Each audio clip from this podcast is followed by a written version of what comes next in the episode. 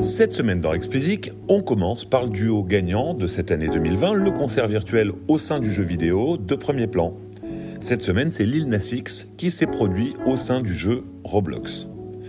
Nous enchaînerons en parlant de Snapchat qui a annoncé le lancement de Spotlight censé être un TikTok killer. Rien que ça. Alors est-il nécessaire de le répéter? 2020 est une année, on le sait, très complexe pour les artistes. La pandémie de Covid-19 les empêche de se produire en live depuis de longs mois, les privant ainsi d'une part substantielle de leurs revenus. Comme à chaque fois en temps de crise, on se rend compte que certains sont mieux armés que d'autres pour être résilients. Alors ce n'est pas uniquement une question de genre musical ou d'âge, même si bien sûr être un artiste biberonné aux réseaux sociaux aide à s'adapter à un monde dans lequel on communique dorénavant avec ses fans par écran interposé. À ce petit jeu, Travis Scott, Marshmello ou encore Major Lazer ont montré qu'ils avaient saisi bien avant les autres le potentiel des concerts donnés au cœur des jeux vidéo.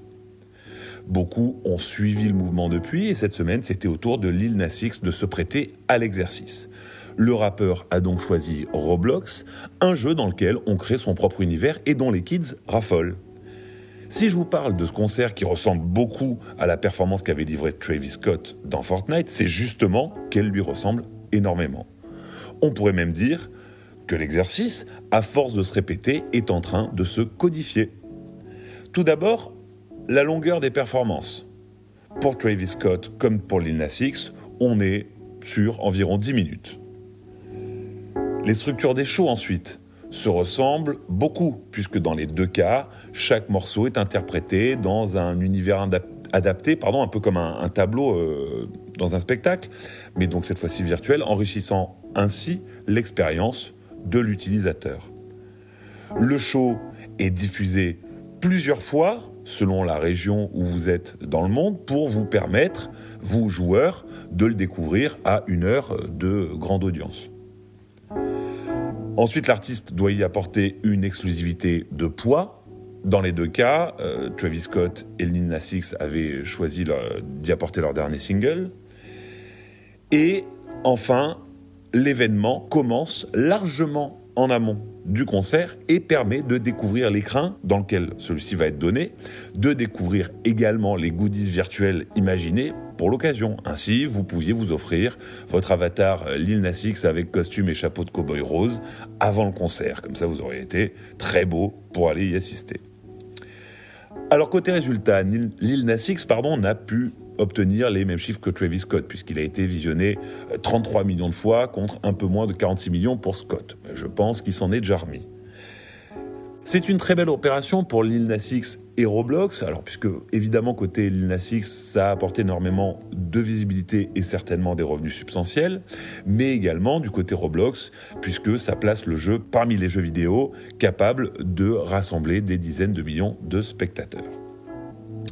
Même si pour l'instant l'exercice reste réservé aux artistes les plus en vue, on peut se réjouir que les règles du genre soient en train de se définir, car c'est le premier pas vers la maturité et l'ouverture à d'autres artistes. Alors il y a fort à parier que nous verrons bientôt des tentatives avec des artistes et des jeux moins mainstream que les, que les mastodontes pardon, dont nous parlons aujourd'hui. À suivre donc. Allez, enchaînons avec Snapchat, dont je vous parle finalement assez rarement ici. Mais ça pourrait changer dans les prochains mois. Et voici pourquoi. Snapchat a annoncé il y a quelques jours le lancement de Spotlight, qui est censé être leur TikTok killer. Alors de quoi s'agit-il? Spotlight, c'est la proposition de vidéos très courtes de Snapchat. Ce format incontournable, à cause de la croissance insolente de TikTok, a contraint Instagram et YouTube à s'adapter. C'est donc le tour de Snap de s'y mettre. Toutefois, fidèle à son ADN, Snap n'aime pas faire comme les autres. On pouvait donc s'attendre à ce qu'il se différencie d'Instagram sur le sujet et ne se contente pas de faire un copier-coller du format star de TikTok. Car si vous faites du copier-coller, comment être sûr de convaincre les créateurs de vidéos euh, de venir exprimer leur créativité sur votre plateforme plutôt qu'une autre? C'est toute la question à laquelle l'équipe de Snap s'est attachée à répondre. Et la réponse apportée, en tout cas je trouve, est assez inattendue. Les utilisateurs de Snap pourront soumettre leur création sur Spotlight. Ils pourront le faire quelle que soit la quantité de followers qu'ils ont. À partir de là, un algo va déterminer quels sont les contenus qui ont le plus intérêt pour les spectateurs. Snap annonce que chaque jour, ils mettront en jeu un million de dollars de, prize money, on pourrait dire, qui sera réparti entre les créateurs de vidéos qui ont le plus de succès au sein de Spotlight. Un million de dollars par jour, hein, vous avez bien entendu.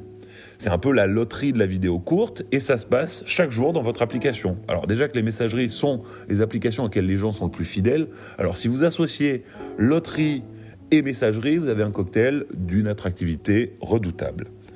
Ça peut sembler un peu aguicheur, voire carrément putassier, mais en y réfléchissant bien, moi je me dis en tout cas que Snap est fidèle à ses valeurs, parce que d'une part vous êtes libre de proposer ou non vos créations, quelle que soit la taille de votre communauté, donc pas de dictate du rythme de publication pour assurer un revenu publicitaire stable, comme sur d'autres plateformes, hein, TikTok la première.